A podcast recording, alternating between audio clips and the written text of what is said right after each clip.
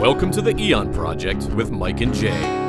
The following is a past interview conducted in June of 2009 with author, public speaker, and paranormal investigator Jeff Belanger. Mr. Belanger is known for such literary works as Weird Massachusetts, The Mysteries of the Bermuda Triangle, and Who's Haunting the White House, as well as being on such television shows as New England Legends and Ghost Adventures. You can find out more about Mr. Belanger at his website, which is jeffbelanger.com. And just remember the truth exists. Believe it.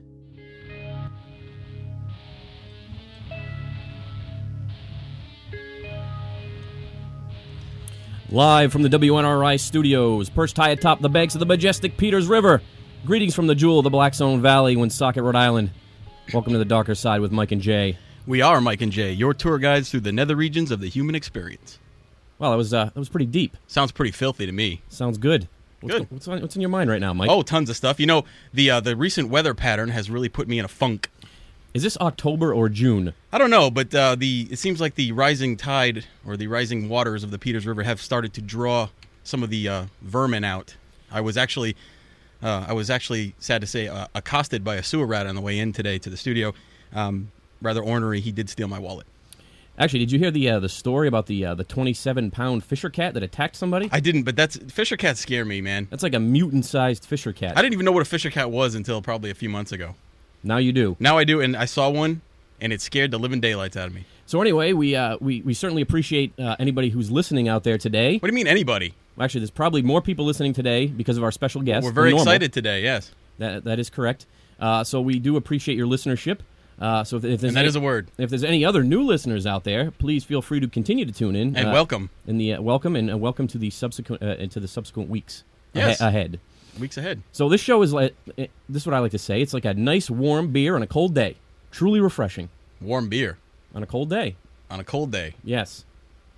Our topic last week was vampires. We got a lot of good good uh, feedback from the show. We had some some uh, experts in the field call in, mm-hmm. and uh, it was really really a good time had by all. It was a uh, it was a good show. Uh, you know, we talked about some uh, mythical type vampires as well as some uh, real life individuals who like to prey on the blood of others. Yeah, and they weren't very nice either. They weren't nice. They were not nice at all. I would not want to be friends with them.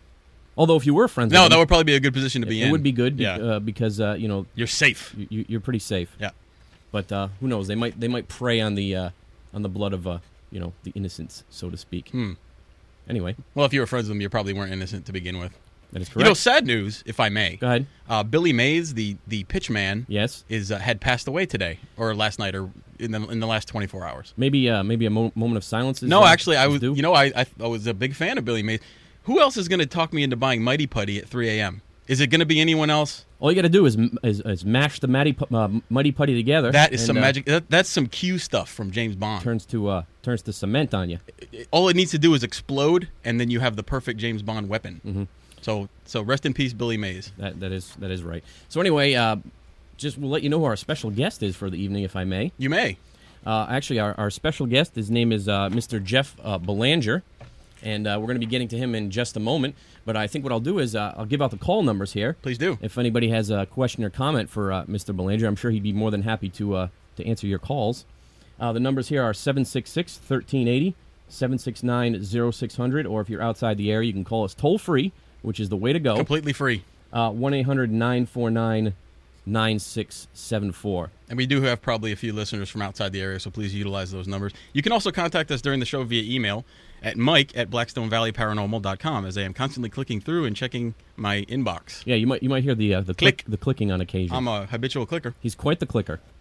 Thank so you. anyway, I think we're going to get to our, our special guest this evening. Let us do so. I'm going to give a little background on Jeff before we get to him. Uh, Jeff Belanger has been fascinated with the uh, unexplained since age 10, which is uh, going good way, age. going way back. I'm Isn't sure. that a nice age? How old is he? Do you know? No, we can ask him though. He's probably roughly our age, I would say. Roughly, I'd say. Uh, so that's when he conducted his first paranormal investigation. Uh, Jeff graduated from Hofstra University with a BA in English, Ooh, which uh, I enjoyed English. yeah. Can't say I, I, I get great I got great grades in the class, but uh, English was always a good good. I did have some good teachers. Hmm. Anyway, he has uh, written nine books. I believe it's nine. If that's wrong, he can correct me. He will yell at you, I'm sure. Uh, he's written books on the paranormal and other unexplained uh, topics. Uh, in 1999, he founded GhostVillage.com, which is a tremendous website, I might add. It is. It's very very entertaining. It's uh, it's got a quite a collection of different things on it. Uh, in addition, Jeff has appeared on the History Channel, the Travel Channel, and I think most importantly, the Maury Show. Maury, you know, I saw Maury in his list of uh, accomplishments, and I was impressed with Maury. I, I'd like to meet Maury. He seems like a cool dude. Speaking of Maury, is he is he still married to that Connie Chung? Connie Chung, yeah. Well, I believe so. What a great couple they are, huh? Yeah, They've been together a lot of years. long time. So we're certainly honored to have uh, on with Jeff on with us tonight. So without further ado, I think we're going to uh, bring Mr. Belanger on. Let's see if he's on the line here. Hello, Jeff. Hey, How you doing, sir? great. How you doing tonight? All right. Doing great. How are you? Pretty You- good. Pretty you- good. You are on the air, sir. Oh, all right. See, there was like a delay. There was a delay. You know, I, I was going to warn you about the delay, but I Oh, figured a, a professional such as yourself would probably understand that there was a delay. We have a lot of weirdos who, I mean, uh, uh, um, uh, you know, listeners who call into the show. So Very uh, good. we need to have so a if. I start swearing profusely, you'll have plenty of time. we have to, a dump uh, button. We have we, ha- we, haven't had to use it yet, so hopefully uh, we can Oh. we can keep that going. We'll, we'll break all kinds of new ground tonight. Well, Outstanding. well, welcome to the Darker Side Show, Jeff. Hey, thanks for having me on. Great to be with you guys. And uh, yeah, definitely, you know, the king is gone. Um, what a blow to the world, really. What a blow to Uh, infomercials everywhere. That's right. I know. Uh, uh, I poured some OxiClean out for my dead homie uh, today, and it got the blood stain right up, which was awesome. Yeah. So, I'll tell uh, you one of the uh, one of the, the, the objects I've uh, or items I've seen him trying to sell on that Pitchman show is something called the Dual Saw, which is an amazing kind of uh, device. If you ever get a chance to look Hmm. The at it, Dual if you're into home improvement, you, you should ha- you should have it.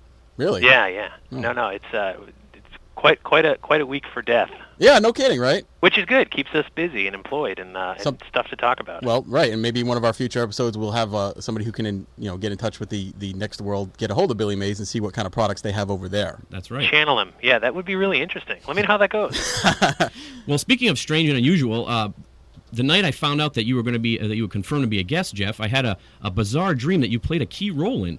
That uh, I'll just leave it at I don't that. know if we want to get into that. Excellent. I'll leave it at that Good. for now. But if you want to want more information on that, I'll talk to you off the air. No, no, I don't. I really don't. no, no, thank you for, for sharing your homoerotic thoughts with me. I appreciate it. And uh, it's all good. Hey, whatever you're into. There we go. Well, Jeff, we are a very strong presence of listeners in the uh, in the northern Rhode Island, southern Mass area, and obviously you have some ties to that area. Yeah, yeah. I live right close by, right in uh, the the listenership area, which is great. I've been here since uh, 2002, and um, it's it's been my home. It's it's a great area. I was born in Massachusetts, but I, I lived all over and came back in in 2002, and uh, so I feel like I have some perspective on on the people here and on the region. But uh, you know, I was born a New Englander. I'm pretty sure I'll die a New Englander. So you couldn't Maybe- you couldn't stay away, right? You had to come back. Yeah, you know, when you're like a Pats fan and a Red Sox fan, there's only so far you can go before it, you know it starts to hurt. It must be this recent weather that really drew you back. Yeah, right. You know, I, it's just I, I love the uh, the endless cloudy days and the cold weather. Uh, it's just I'm that kind of guy. You know, because when when you're into this dark subject, you, you kind of need you need a setting, you need the stage set. And, Yeah, it's uh, not really scary when it's sunny out. No, not at all. People in Florida must not be into ghosts at all. All Which is ironic because they send all the old people down there to die. right. That's right. That's right. And But then their they come spirit, back to haunt their wherever they were spirits from. remain here. Yes. Yeah, of course. So Jeff, why don't you give us a little uh, background on how you got started in this in the paranormal field? I know you said you, you your first investigation was around age ten, but um, so where, where did you go from there? Well, I, I I was interested my whole life. I grew up with Ed and Lorraine Warren as well. They lived in the next town over from me in Connecticut, and uh, so I've known them since I was about ten or twelve years old, and so I'm sure that had an influence. But what really got me started was uh, writing in in college, and and right after college, I was working for newspapers and magazines, and around October, you know, you go looking for these kinds of stories. You go looking for haunted interests, uh, haunted places, and I got completely moved by not just researching the history and the background on these places and finding out that sometimes the facts really do back up some of the ghostly encounters and ghost sightings, but when you interview a lot of people, you start to get a feel for who's crazy, delusional, full of it, and who's really been rocked by something profound. And that's what got me hooked. Uh, was was doing that. And then uh, a few years later, I after graduating college and working for a newspaper for a little while, I, I wanted to learn HTML. So I started Ghost Village back in 1999, and it was just a few web pages with some articles I had written for some newspapers, and uh, that's really what got me going. Ten years ago now, uh, that that the site got started, and you know, it's just what was six pages is now over 40,000 pages of content, and Yikes. people from all over the world. Yeah, it's it's grown into something huge, and and is a you know kind of the centerpiece of almost everything that I do now, and uh, you know, so it's it's a really cool community. So that's an area where people can go to, to uh, post their own stories, theories, ideas, things of that sort. Yeah, that's the, from the start. The whole idea was, you know, let's let's look at this subject from all sides because, you know, I, I never claimed to have any of the answers. In fact, I, I don't think I have any uh, at all.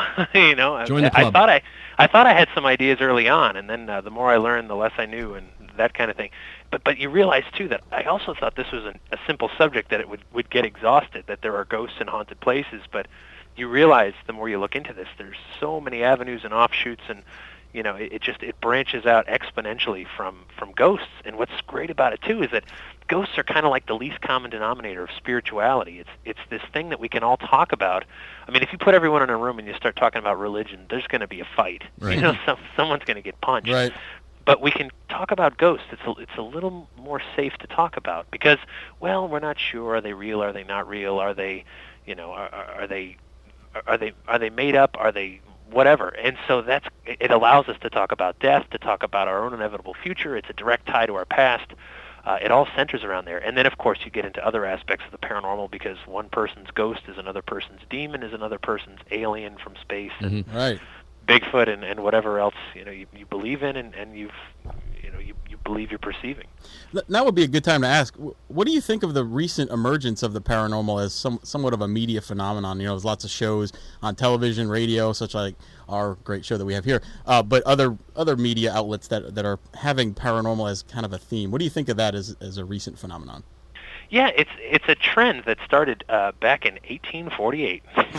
uh, truly, uh, truly, it, it started with the birth of the spiritualist movement with the Fox sisters in Hydesville, New York, in, in 1848.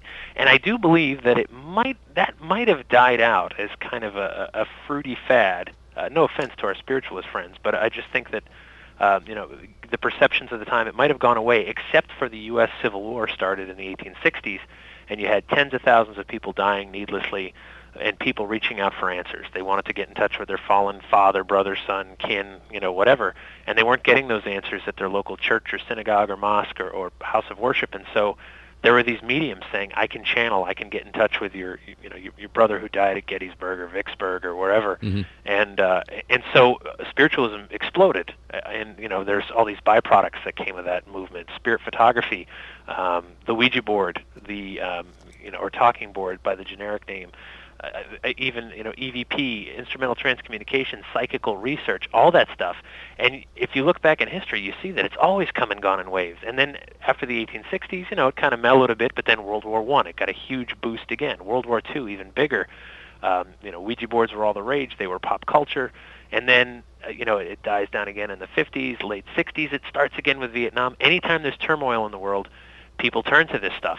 Uh, and you've got something else happening, especially in the last 50, 60 years.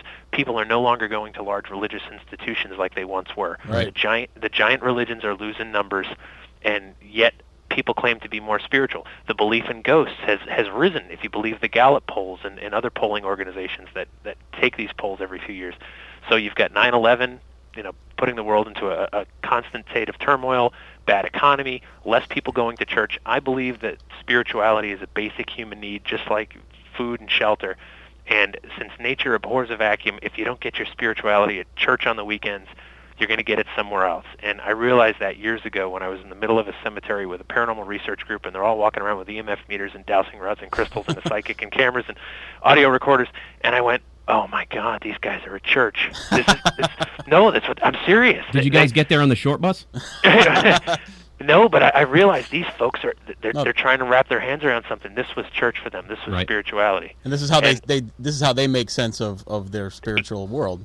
Exactly, and it's not any more weird than you know watching a guy ring a bell and break a piece of bread and pass it around, or you know read from the Torah or whatever. I mean, it's it's just different, and it works for that individual. Except it's easier if you belong to a large religious institution because you have a huge support system there. Right. Ghost hunters can't agree on anything. that seems to be the case. yeah, yeah. So, do you think that the the emergence of the internet as a, as, as in social networking and, and the relative anonymity of the internet uh, allows people to share uh, ghost stories or some personal experiences they wouldn't normally have been able to do so in the past? Well, the internet has definitely sped up the process of, of folklore and legend. So, you know, 20 years ago, even uh, 15 years ago, uh, someone would have this ghost experience and they would share it with one or two people who they kn- knew and trusted, and they would say, you know, I just wow, I'm, I'm freaked out. My grandma died two weeks ago, but there she was in our kitchen. you know, just I just had this powerful experience, and you know that story may spread very slowly, you know, or I just had this encounter at this building that I've, I've heard is haunted, and you know, it, it's again one of those things that just wouldn't go that fast. But now, huh, sorry about the Someone's ringing. I could be from beyond the grave. It could I'm not be. sure. They should call here if they have a question. Actually, Hold on, you're on the air. uh, um, but uh, but yeah, so you've got you've got this process that's been so sped up now by the internet, and people can go in. And I can tell you from my own experience with Ghost Village, uh, you know, people people I most of the emails we get are to the tune of, I thought I was the only one who had this experience. Right. I just read so and so's encounter about you know the black figure or the warm feeling or the smell of roses or whatever you name the phenomena. I thought I was the only one who went through that, and they realize that uh, they're not alone, and then they share their story, and it grows. So it's definitely sped things up, which I think is great, and and it's moved this it, the internet and you know the the current turmoil in the world has moved the subject boldly into the mainstream. Uh, but you know, I can just say I was into it before it was cool. Yeah. all right, Damn Je- it! uh, Jeff. This is uh, this is Jason here. Um, since you've been uh, investigating and researching and writing about these things for many years now, um, wh- so what, what what is your personal belief on some of these things that, that you encounter?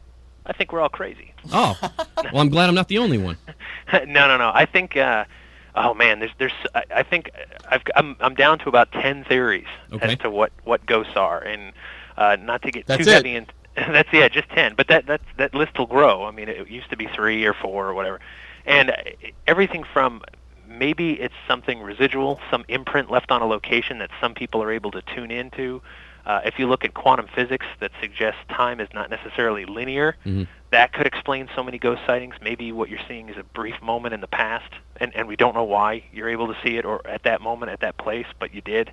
Um, to discarnate soul, like literally someone's still hanging around and interactive and intelligent and uh, you is aware, and isn't that interesting? And if you look at all the, I mean, God, I've interviewed well over a thousand people now who've had a, a ghost encounter for books, for the website, for you name it, and I've n- I have not found one one category that everything neatly falls into. It's just not there. Mhm. Some people are mistaken. Some people are delusional. Some people, I think, uh, you know, have a psychological or neurological disorder. Other people uh, just want to see something so badly that they interpret a totally mundane phenomenon like a breeze blowing a curtain as grandpa just walked by Right. you, you know these kinds of things um so there's or i mean maybe wow you know maybe it, it's a projection of, of someone's consciousness maybe someone in the room doesn't e- isn't even aware that they just put something into the environment um willed it into being somehow even to the point where other people can see this thing. And and it's their grandpa. They're, they they miss him so much and he died you know two months ago or whatever. So there's so many theories. There's not one size fits all. But I, i'm i'm proud to say i freely admit i believe in ghosts. I'm sure they're real. Now what they are that i don't know and that i'll probably be looking into the rest of my life. Well, isn't that what makes this such a great field to, to be a part of? Is is that it, that there are no absolute truths, and, and the, the, the truth is still out there uh, to be discovered, and anyone anyone can participate in the hunt. Absolutely, and and that and and that is the good part of it. The, the bad part is that, of course, we've got no central central governing body. We've got no uh, rules of engagement. So uh, while it's wonderful that everyone can participate, uh, that's all. That's that's also a downside as well. Right. Uh, You know, you've got people that are, uh, you know, and I have no problem with anyone running into a, a cemetery. You know, being respectful with permission and all that. But but once you start dealing with families that are, you know, in private homes and, and going through something, you know, then it, it, your weekend hobby, you know, you, you really want to start being careful because then then you you could be. I, for, let me put it this way: I don't feel qualified to deal with Right. individual. You know, w- when I get called up into those things, I bring in psychologists. Well, Jeff, we're up against the break. If, if you wouldn't mind hanging Yeah. on, uh, our guest is Jeff Belanger, and we're, we're going to be discussing his book, Weird Massachusetts. So stay tuned.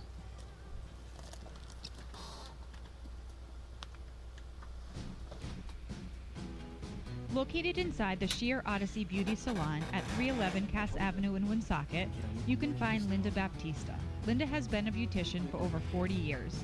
30 of those years were spent as the owner operator of the former Linda's Beauty Salon. Linda specializes in perms, coloring, and styling. She also offers roller sets and blow drying.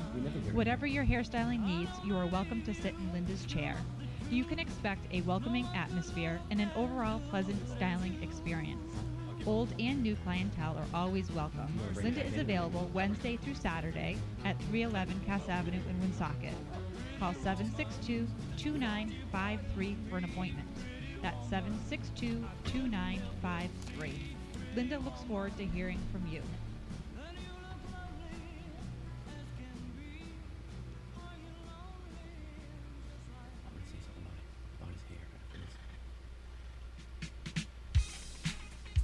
Are you tired of eating frozen cakes from those big chain stores? Are you tired of seeing the same designs in your cakes year after year? Then you need to contact Original Occasions by Becky Boulay so you can have an original cake for your original occasion. Becky specializes in creating unique cakes that are tailored for your specific event. Her cakes are freshly baked, never frozen, and her frosting has an incredibly sweet taste of its own. With over seven years of experience, Becky also creates chocolates and favors that will give your special event that one of a kind touch. She also offers classes in cake decorating for both adults and children. To begin planning your original occasion or learning more about taking a class, contact Becky Boulay at 508 928 1228. That's 508 928 1228. Or email at originaloccasions at hotmail.com. Becky looks forward to making your next special event special and, most importantly, original.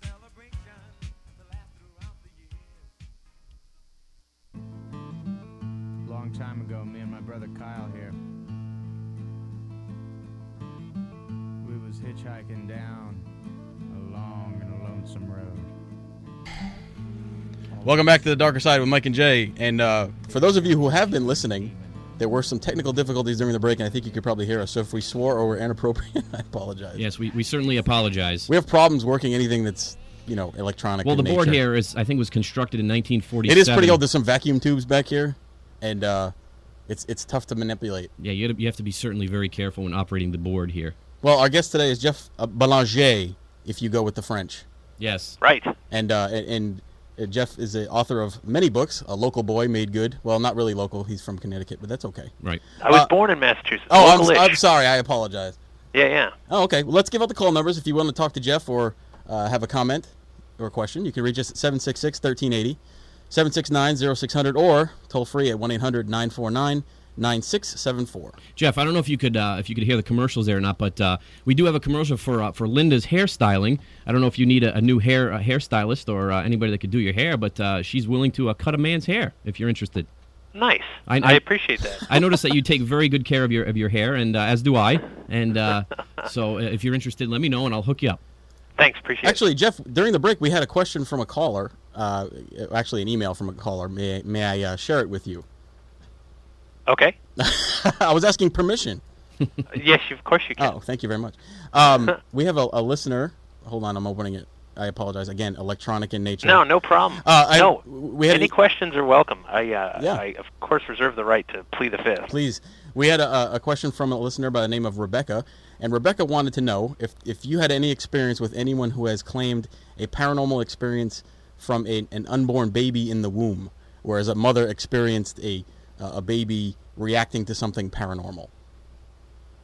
I plead the fifth. No, I'm kidding. Wow. So, so you have a fetus reacting to paranormal phenomena? That, Is that's the question.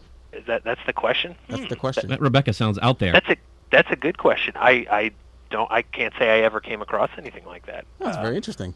No, I, I mean I've certainly heard of pets in the paranormal, babies in the paranormal, even parents who lost infants in, in childbirth who claim that the, the spirit of the baby is around. But no, not that. Well, Wow. that's a new one for you, and, uh, It's a new one. I haven't heard that. mark that on your calendar as today being the day that you heard about that. I, I yeah no I, I don't know anything about that. Uh, Well, Rebecca, well, well, I mean, well, here's the. I mean, not to not to get too, you know, medical on people, but uh, the mother and the child are one uh, when when the when the fetus is in the womb. So, uh, for example, if you get frightened, you, the fetus will kick. I remember when my wife was pregnant, and you know, she jumped at something, and all of a sudden, you know, our, our daughter was in her stomach, just kicking around and everything, because the adrenaline moving through the the mother would, of course, course through uh, the, the fetus. That's that's a normal physiological reaction. So if the mother is experiencing something, I I would have I, I wouldn't see why the fetus wouldn't also be experiencing whatever uh, emotions you know being passed through, be it fear or uh, concern or or you know something more emotional. so you do have a theory. You lied. I have a theory, but I've never heard it. I'm just, I'm just going with uh, basic uh, you know experience in, in human physiology, though. You, you pulled that one out. That was a good Yeah, that was a good one. Yeah, yeah, I like thanks. that. terrific. So maybe we should Sounded get, pretty good, didn't Yeah, it? it really did. It's all like you knew what you were talking about there for a minute. So Je- Awesome. Jeff, I'm actually kind of interested in um, you know you've written a number of books and did I get it right? Was it is it nine? Are you up to nine now or? Uh, yeah, nine, and I've, I'll have uh, three more out by next fall. Wow, you're See, busy. That's impressive to me because uh, you know I've I have I love the idea of writing a book, and I've actually sat down a couple times on different occasions and and, uh, and tried to write a book. But I have I have the uh, attention span of a Brazilian fruit fly, so it's Right. tough for me to sit down. I get pa- I get to like the second page, and then and then that's it. So I don't know. Do you have any advice for a person such as myself or somebody who's interested in, in writing a book on, on a certain topic? Well, the world needs ditch diggers too. hey, easy. he doesn't No, want any competition for, for that type of uh, literature. No, you know what? I, th- I think a great analogy is it's like running. You know, uh, if if anyone out there is not a runner and you go and attempt to run just a mile, that mile is going to hurt. Every step of it is is going to hurt. But when you when you make it a, a habit, when you start running three four times a week, uh, and you're able to do one mile, one mile suddenly is nothing. Two miles might hurt, or three or four, and you just build up and you get better at it. Writing's the same way. You got to do it all the time, and in the beginning it hurts. But you also need a roadmap, especially if you're writing nonfiction. Uh, if you're writing about a subject, you need to know where you're going. And I mean, I, I wanted to be a writer since I was pretty much like 16. So I've been working at it. I wrote newspaper articles, hundreds of them. I wrote, you know, web articles. I wrote for magazines. I wrote for television. I wrote for everything, every all the time. Mhm. And so I was always using that muscle. So it's kind of like saying I've been a runner since I was 16. So doing marathons now is not a big deal. Um, you know, it's the same kind of thing. But but you got to get on that road. So even if you haven't been running since you were 16, today's the second best day to start. Uh, you know, so get on it and and write every day. Make it a habit. Know where you're going and and and get yourself there. But be engaging. I mean, there's uh, for me, I can't write about something until I understand it, and so I do a lot of research. And I feel like I'm not that bright. So once I can distill it down to the point where even I get it, then I can put it on paper and I can I can you know explain it to someone else. And once I figure out where the beginning, middle, and end of that story is, um, then I can somehow try to tackle it on paper. So I should probably just quit while I'm ahead Yeah, that's then. probably a good idea. Yeah, yeah um, have you thought about music? Yeah. I mean, no, he's not good at that either. Hey, easy. We have enough problems at Uh, this sp- show. speaking of music, I'm glad you brought that up. Uh, the intro music actually is written and performed by me. That's correct. It yes, is, and I, I, did. think Nice. that I it's did very well that. done. I believe So uh, music is my thing, actually. it is. I'm I'm full of it. Yes, But I don't sing karaoke. no, No. Yeah, you- Thank God. That's the lowest form of the art, of course. Well, Not I've tried. I've tried, but not not very well. So I've just quit. Actually, I've stopped. Stopped all No, that's great. No, I've been I've been into music since I mean I've been playing guitar since I was 12, and Yep. in fact, uh, about every Christmas I put out some kind of haunted Christmas, some kind of weird Christmas carol. Last year it was my Christmas tree was haunted, and Oh. uh, Wow. fortunately I have very talented friends and family. And uh, when it comes to when when Christmas rolls around, send me an email. You guys are free to play it. But it's a Terrific. That sounds Great, great. great blues number. Awesome. Well, uh, actually, we, we would like to get on uh, uh, part the part of the topic that we asked you to come on was to speak about your book, Weird Massachusetts, and we'd like to do that if, if you were willing. Sure, of course. Um, obviously, we're, we'd be interested in, in that book. Uh, actually, I've read several of your books at this point, but Weird Massachusetts is strikes home for, for many people in this area because we live in or near Massachusetts. So, um, when when exactly did your book come out? It's fairly recent, Yeah, it was actually last year. It was May 2008. So May 2008. A little over a year. Yeah. How long did it take you to write Weird Massachusetts? It was the better part of 2007. Um, you know, I, I worked on a few other things, but that was my main job for 2007, and it was uh, it was so much fun because uh, most of my books up to that point had been about places all over the world. Um, you know, subjects that are national and international, and so I, I think I fell into that trap of always assuming that the really cool places were somewhere else. And then you forget that Massachusetts is somewhere else for an awful lot of people. Uh, so I, I just kind of turned my attention inward and uh, you know I've got a lot of weird paranormal friends all around. And it's amazing how fast the network grows. Once you start calling and you say hey I'm looking into this uh, you know I'm looking into the paranormal and, and weird things here in the state and you know someone says like oh you know about the the monster of Coca-Cola Ledge? And you go what? Wait what is it? Yeah, that was a new one on me. Isn't that great? Yeah. Uh, North Adams, Massachusetts, the western part of the state. You know, I've got a friend out there who's a paranormal researcher, and he said, "Oh yeah, this Coca-Cola ledge, this cliff that overlooks North Adams, had the Coca-Cola logo painted on it for years, like a billboard. Um, but uh, and so they called it Coca-Cola ledge, and there was there was a legend around town that there's a monster, by all accounts, a Bigfoot creature. You know, big hairy ape-like creature that lurks up there, and you told kids don't go near it. And I always wondered, is it was it a security system? You know, you told your kids don't go Right. up there, the monster will get you. Because if if you fell off that cliff, you're finished. It's it's tall enough that you know there's no way you'd survive that fall, and it's easy to get to. I mean, it's got sloping sides on either side, so you can gently walk up the side and you're at the, the top of the cliff. And so I, I always wondered about that. But then there have been Bigfoot sightings out in that part of the state. So And that's another. That's one of those topics, Bigfoot, where the casual uh, reader or, or researcher probably thinks of Bigfoot and they think of the Pacific Northwest or the skunk ape in Florida, but they really don't think about New England. No, no, but we've got we've had plenty of sightings. Not as many, of course, as those other regions, but but we've had sightings uh, across the state. I even talked to it, it, talk about weird luck. You know, I was uh, my my car broke down during the middle of writing this book, and the tow truck driver picked me up. It was on 495, and uh, we just started talking, and he had mentioned he was Native American, and, and uh, I, I I don't know how how it happened, but pretty quickly the subject of Bigfoot came up, and he told me a legend that I don't I don't know any of any Bigfoot reacher, researcher who had heard about it, but uh, he called it Big Harry of Cedar Swamp, and Cedar Swamp is right near where the Mass Pike and 495 intersect, Mhm. so not too far from from where you guys are right, now. Right. And so, uh, you know, described the Bigfoot creature and, and described the smell, the sound. He saw this thing. Um, so, and that's that's fairly close. Yeah. know, the, uh, Actually, and I then thi- of course, oh, in, sorry. the, in the Berkshires too, um, there's been sightings. I, I was going to say, ahead. I thought there was a there was a Hilton bar by that intersection where I believe I met that that uh, Bigfoot once, and uh, That was a close encounter, it was, was it? it was it was you know last call. It was a nightmare. yeah. I In any know. case, we'll move on. you get desperate. Yeah, we, we've all been there. When the lights come on, though, everything changes. Everything though, doesn't it? changes. Absolutely. Wow. Anyway, um, Jeff, when you when you especially with Weird Massachusetts, do you get a chance to, to visit all these places you write about, or do you try to get to as many as you can, or how does that work? I went to most of them. Um, you know, it, that's what's great too is that it is a fairly big state, and I can tell you, having driven from Provincetown to the Berkshires, it, it's it's a pretty pretty good ride. But at the same time, yeah, I mean, I've been to every corner.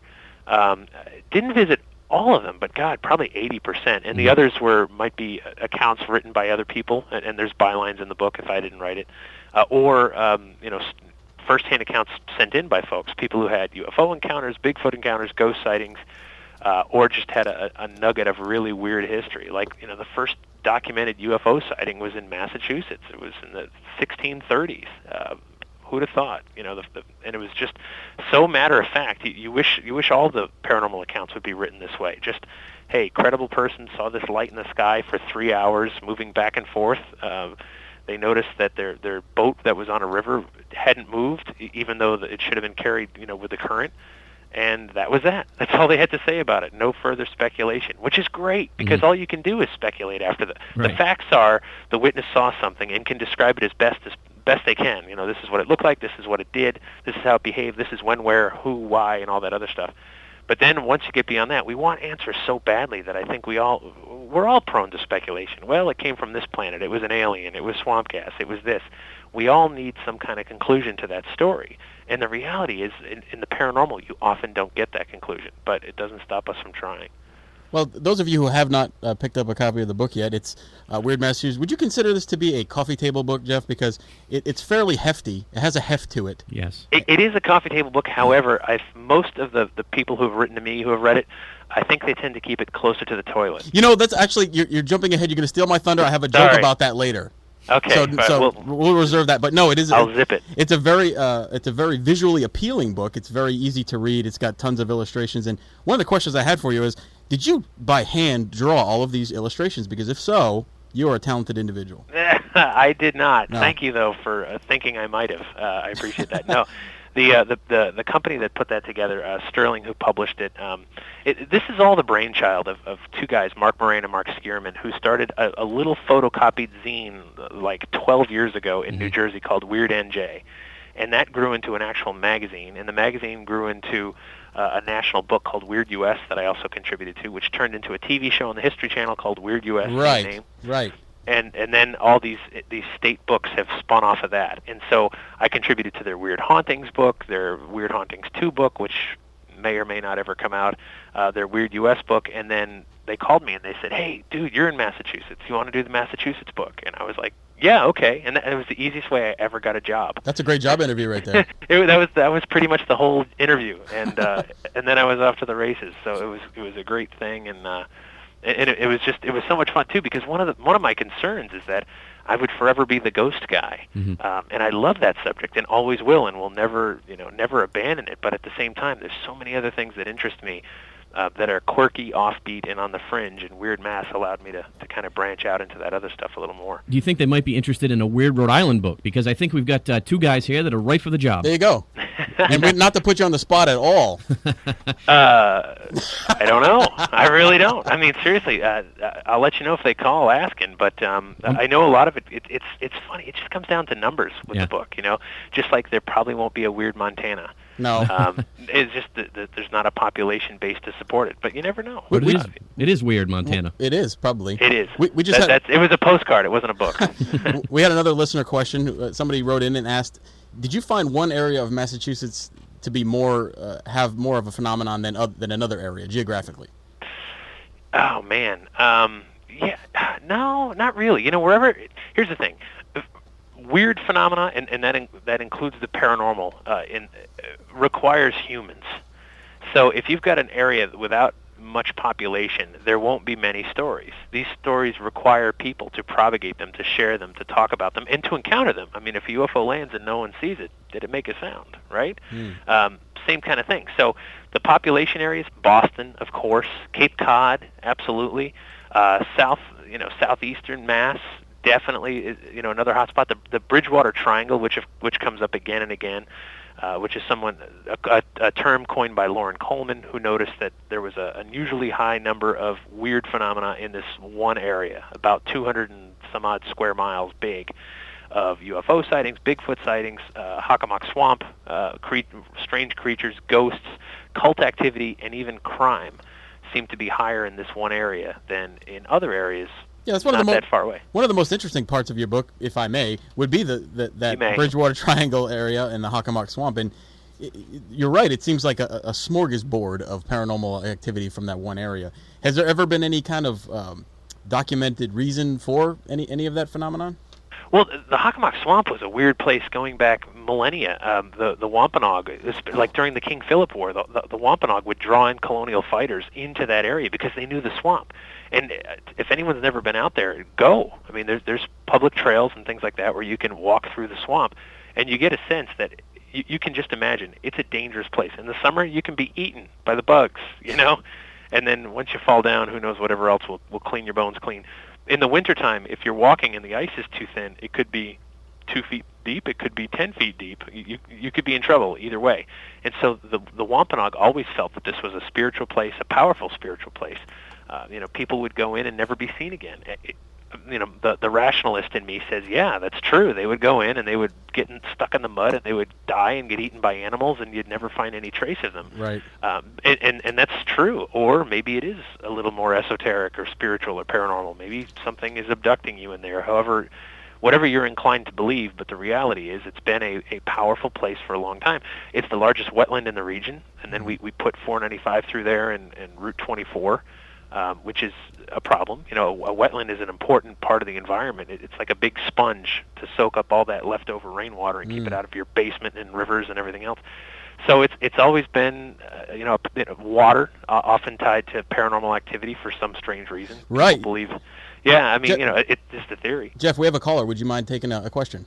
Absolutely, I mind. Hello, call. You're on the air. What's your uh, what's your name and what's your question, sir or ma'am? Yes, uh, this is Tom Selleck. You may remember me from Magnum PI and several other made-for-TV movies. Oh, outstanding. What have Hi, you been up to lately, Uh, Tom? Nice mustache.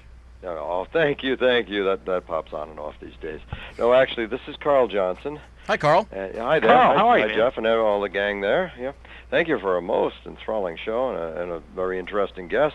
My uh, question, comment is about uh, these areas, concentrations of activities. I wonder if you feel they are resultant more from significant events that occur in these places, or is it something to do with magnetic fields that you know perhaps elude detection? Is it like what can be called ley lines? Why these areas? Why the Bridgewater Triangle? Why these specific concentrations of activity? What do you think about that? I do have a theory on that. I think there's Ouija boards buried throughout there. the only just- proper way to dispose of them, so somebody No can eventually way. dig them up. I like to drop them off at elementary schools. And, uh, Yeah. Wow, we have a get rid jokester in there. I heard Kids that. Love them. My favorite People- method of disposing of Ouija boards is blowing them up with, you know, firecrackers. But uh, people have their methods. Bless them, bury them, whatever. Also, I must say that uh, I do have a friend who's a paranormal investigator, so she doesn't often like to relate this account. But she and several of her friends some years ago did encounter what seemed to be a Sasquatch, some uh, hairy humanoid creature, uh, in the Blackstone Valley region. It was actually in Cumberland, Rhode Island. Yeah, Mike had uh, been drinking that night. And, uh, oh no, she's very convincing, and the other people corroborate her story. And uh, Yeah. I, I have to believe her because she talked about the stench that was surrounding it, and she didn't even they didn't even see the face. It didn't like shake their car. It was just there, you know. And uh, they reported it to the police, so that was documented. So uh, I have to give some credence to that. But where do these things go? Do they, are they transdimensional? I mean, is, does it have to do with that area? Because this this section, Diamond Hill Road in Cumberland, is renowned for hauntings and strange activities. Well, there was actually just a bear seen in that area uh, just a couple of weeks ago, where there where there had never been a black. It was a black bear or a brown bear. Which is It not was- paranormal. It was a black bear. Black bear. And where did this bear go? Why In- into a wormhole. I've got this. I've got this great new rug. You should see it. It's awesome. bear is in another dimension. about Oh, nether Jeff, regions Jeff again. accounted for it. Oh, gee. Yeah. Well, I, I do. And getting back bear to Carl's question, I actually do have a theory. Um, Yes. Part of it is that you've got the you've got the Freetown State Forest, the Hockomock Swamp. Yeah. You've got this this desolate area that's always been uh, you know a mysterious place. I think there's a couple of things that happened. One, the Freetown State Forest. There were murders there. There was cult activity. If you were in the mob in anywhere between Boston and Providence, it's a great place to dump a body. You go back there far enough, no one's going to find it. That's where I dump all my bodies. Uh, With and some so help from the the- Puckwudgies there. Right, right. With yeah, the Puckwudgies will lead the way to the, the the burial grounds. And so you, what what happens is I think over time these things start to layer upon each other, and then uh, an area gets a reputation. And it's one of those things like you know you you, you see a pothole up ahead while you're driving, Right. and and you know it's coming because you drive that way every day, and you go I'm not going to hit it, I'm not going to hit it. Boom, you hit it. Oh, yeah. You know what I almost Led toward it. I've It, right, yeah, and, and you just you're, you're focusing on on it, and you're thinking about it, and that starts to, uh, you know, it's. I think that like draws to like kind of thing, and so you you've got an area that's got a reputation, you know about it, and it grows. It grows on its own inertia at some Right, point, and rather- whether that's just a human thing or you know mystical thing, I leave it to each individual. So it becomes imbued with an evanescent life of its own after a while. It becomes its own power source, you're saying, which, which I could believe. And I, I, I like what you uh, indicated about um, higher incidence of crime in, in these regions. You know, I Yeah, mean, that's you that's know, the other thing. And there's a there's a prison there, of course. There's um, hotspot for chaotic uh, psychic activity and uh, as well as paranormal manifestations. Who knows what Yeah, else, right. but yeah. Well, and one may lead to the other. we're, we're going to have to, to get to a break. Thanks, Carl, very much for the call and for oh, the it's question. been my pleasure. Thank you. Thank you, Jeff. Thank you, guys. Thanks, Carl. We'll talk again soon. Thank All you. right, bye-bye. Take Jeff, you still there? I'm here. Oh, All right. great, because we, th- we thought we had another technical difficulty, but uh, we are going to have to go to a break. But when we get back, we're going to get uh, more into the uh, Weird Massachusetts and uh, tell you where to buy it, which is the most important part of the show. Great. Stay Stay with tuned. us.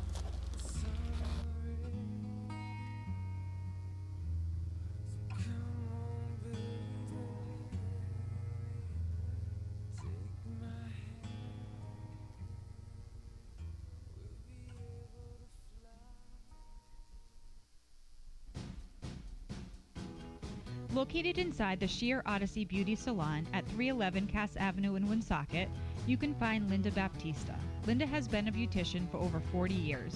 30 of those years were spent as the owner operator of the former Linda's Beauty Salon.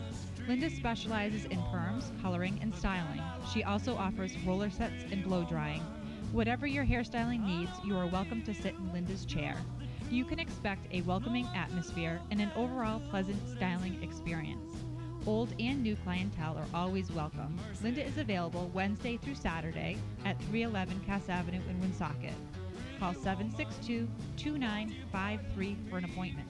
That's 762 2953. Linda looks forward to hearing from you.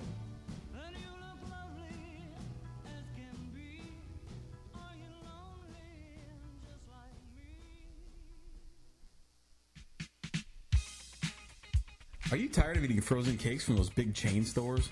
Are you tired of seeing the same designs in your cakes year after year?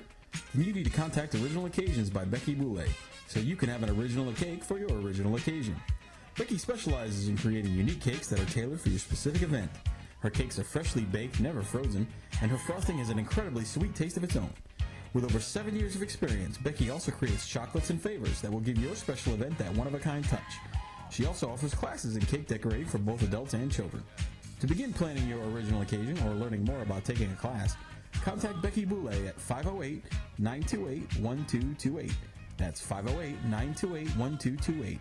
Or email at originaloccasions at hotmail.com. Becky looks forward to making your next special event special and, most importantly, original.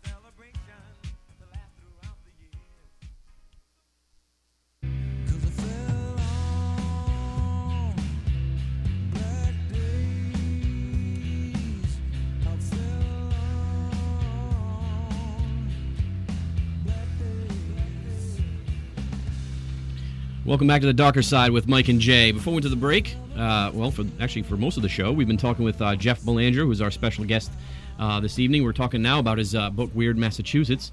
If you have a question or comment, you can reach us at 766 1380, 769 0600, or 1 800 949 9674.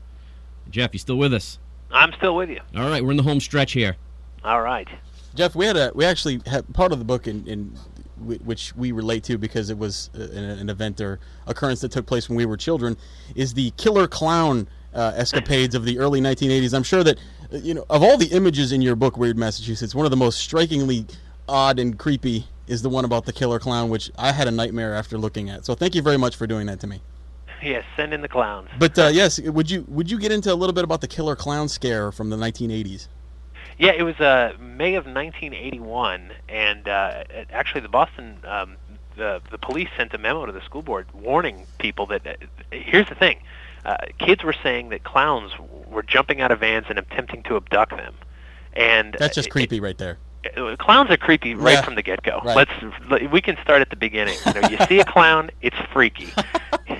I don't care who it is or in what context, it's freaky. They have some You know, issues with themselves. That's that's why they dress that way. They're hiding behind something. We just know. had one die, as a matter of fact. We did? Michael Jackson. Oh, too soon, man. Oh, I'm sorry. Ouch. I had to. Yeah, ouch, ouch. But uh, but yeah, so you, you- you've got you've got this distorted face already. You know, like this that that frightens I think more kids than it amuses. Um, so you've got these these clowns, and then uh, so so they're they're frightening, and then the, these stories emerge in 1981 that that they're attempting to abduct children. But here's the thing: there was never a victim. It's just, but report after report kept pouring in to the point where police are on the lookout. They're warning the school boards, tell kids, if you see a clown, run. Which I mean, we knew that. we knew that anyway, right? we already knew that. We didn't need a memo. Uh, and, and so this went around Boston, but then there started to be a copycat effect going into other cities and other parts of the country. Everybody's on the lookout for clowns. Poor clowns. Like if you were like a legit clown that did, you know, kids parties and stuff, you know, you just weren't getting hired back in 1981 that summer. It was a And it probably affected the sale of vans because I know for a fact that anytime you see a white van with no windows on the side, that's a child molester van, and everybody knows that. Everybody knows that. I mean, you, you know, you tell your kids, don't go anywhere near the van, you know. But uh, of course, no. So, so this it was a phenomenon that just kind of gripped everything, and this is the power of story. I mean, and, and who knows? Maybe there were attempted abductions, and, and just a bunch of smart kids got away and, and knew better than, oh, gee, get into a clown full, of, a van full of clowns, or uh, or, or run for my life. you know, that's that's a pretty easy choice, I think, for even a dumb kid. You know, but uh, but but that's the funny thing. It, there was there was no victims, just stories. But r- really, are there any legitimate clowns? I mean, they try to befriend you know befriend you and dazzle you with their uh, you know Mesmerize balloon animal you, sculpting yes. ability, but really all they want is your soul. I think. Yeah, I don't care. Balloon animal sculpting is kind of impressive. I don't care what anybody says. yeah, that's that's it's a still skill. be- and it's still better than miming. it's a skill, but uh, you know, uh, actually, that that brings me to one of the. Just getting back to the book, if I may, for a mon- moment, you're actually running a special. Not to put a put you on the spot, but you're running a special. Uh, if you purchase a copy of Weird Massachusetts online and you pay an additional ten dollars, Jeff will personally come to your home and read excerpts from the book. Right? That's still going on. yeah. Oh, that just ended. Did that just end? uh, uh, that that was uh, yeah, free beer tomorrow, right? Same and then, thing. And then uh, for an additional ten, you were going to perform the book in pantomime. No. Yeah, Is that that's, not- that's uh, not going on? That would be the, the the hardest earned ten dollars ever. Oh.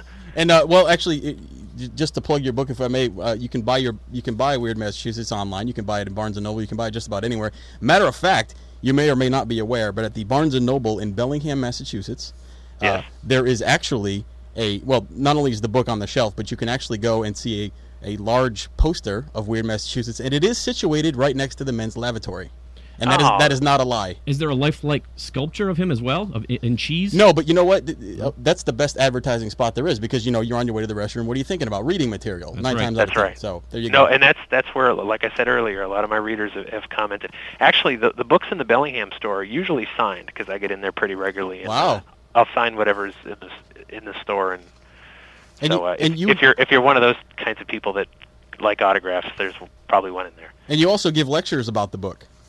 Yeah, well, I lecture about all kinds of subjects, but um, you know that's that's been a popular one uh, around here. I, if if anyone goes to the, my website, if you go to ghostvillage.com, you can see where I'm lecturing. It's um, you know I, I do this all over the country, but uh, especially around the fall, I'll do a lot of libraries and things like that. And uh, in, in your listenership area. It's so much fun to get out and do that because, you know, you, you think these stories are great and, and then you, you talk about them in front of an audience and you can see what people respond to.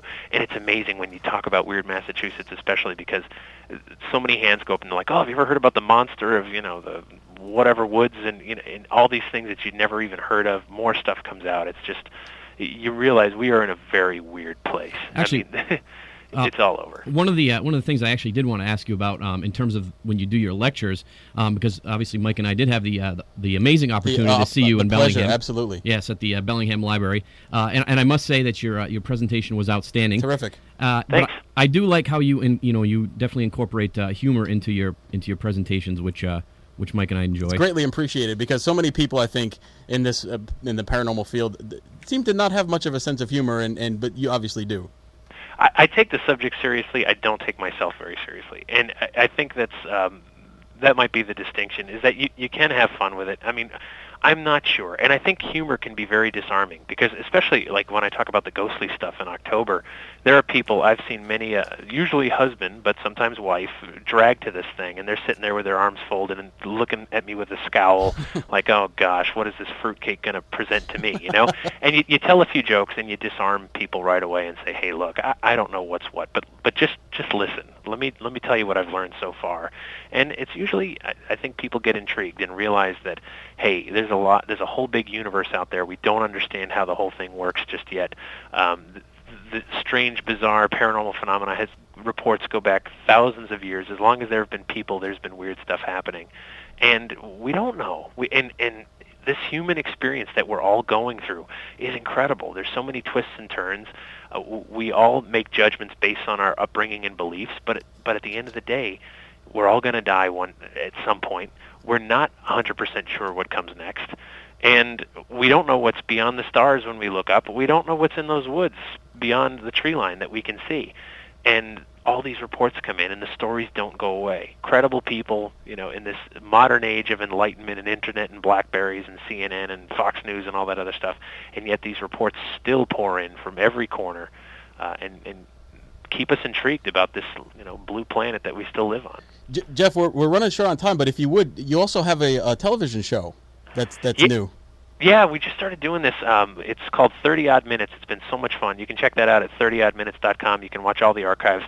I think our, our fourth show, the one we just put out, is getting closer to the mark. A few less technical di- difficulties, although still a few. We know nothing Um, about technical difficulties in this. Yeah, right. No, but you know, hey, it's it's we're, we're learning as we go. But the whole idea is to is to talk about the paranormal, but uh, have fun with it. You know, and and talk about various aspects of it. You know, have guests from all over the world. Um, you know, talking about the subjects they know best, and uh, it's it's been a lot of fun. It's if you're in Bellingham, it's on Bellingham Mendon Cable Eight. It's also streamed online live, and the archives are available for the whole world. Um, you know, for uh, forever for free. So it's it, we just want to have some fun with the subject and, and shed a little light on it Well, to, to we'll try be- to bring it to We'll be bring uh, it around. we'll be waiting for our uh, email uh, to be special guests on the show. So whenever you uh, whenever you want to get Hey, you back know, to Again. when I when I run out of everybody else, uh, Hey, that's awesome. Nah, man. just That's a promise too, right? We're gonna hold you to that. you guys are on the short list, definitely. Terrific. Well, our guest today has been Jeff Belanger, uh, author, world-renowned author, lecturer, uh, ballroom dancer, bowler, all around good guy. good guy. Uh, you can see all of Jeff's stuff at uh, www.ghostvillage.com. And Jeff, you can uh, you, can you buy your book through the site too? All of your books? Yep. Yeah, you can buy them through Amazon or, or whatever, and um, and yeah, and I appreciate the support, guys, and, and thanks for being at the lecture and being too shy to say hello. All right, you know what? We, we didn't want to we didn't want to encroach on the throng of fans that you had at the front of the room after. We were really we were really intimidated by the women who were who were coming after you. So Yeah, what are you gonna do? Well, sir, we uh, we much appreciate you coming on and uh, sharing your knowledge with us, and uh, we'll be in touch. Sounds good, guys. All Thank right, Jeff. Thanks a lot. Bye bye. All right. Our Jeff, uh, our our Jeff, our guest was Jeff Belanger. Uh, obviously, an entertaining hour, and he's welcome back anytime. Uh, uh, our topic for next week is going to be Yes, next week we're going to be talking about hidden symbols of America, such as things on the dollar bill and uh, other other uh, symbols that are hidden throughout the, uh, the United States and uh, on some of our most famous buildings. it's going to be entertaining as per usual. So you can reach us anytime during the week at Mike at BlackstoneValleyParanormal.com. That's right. So until until next time, just remember the truth exists. Believe it.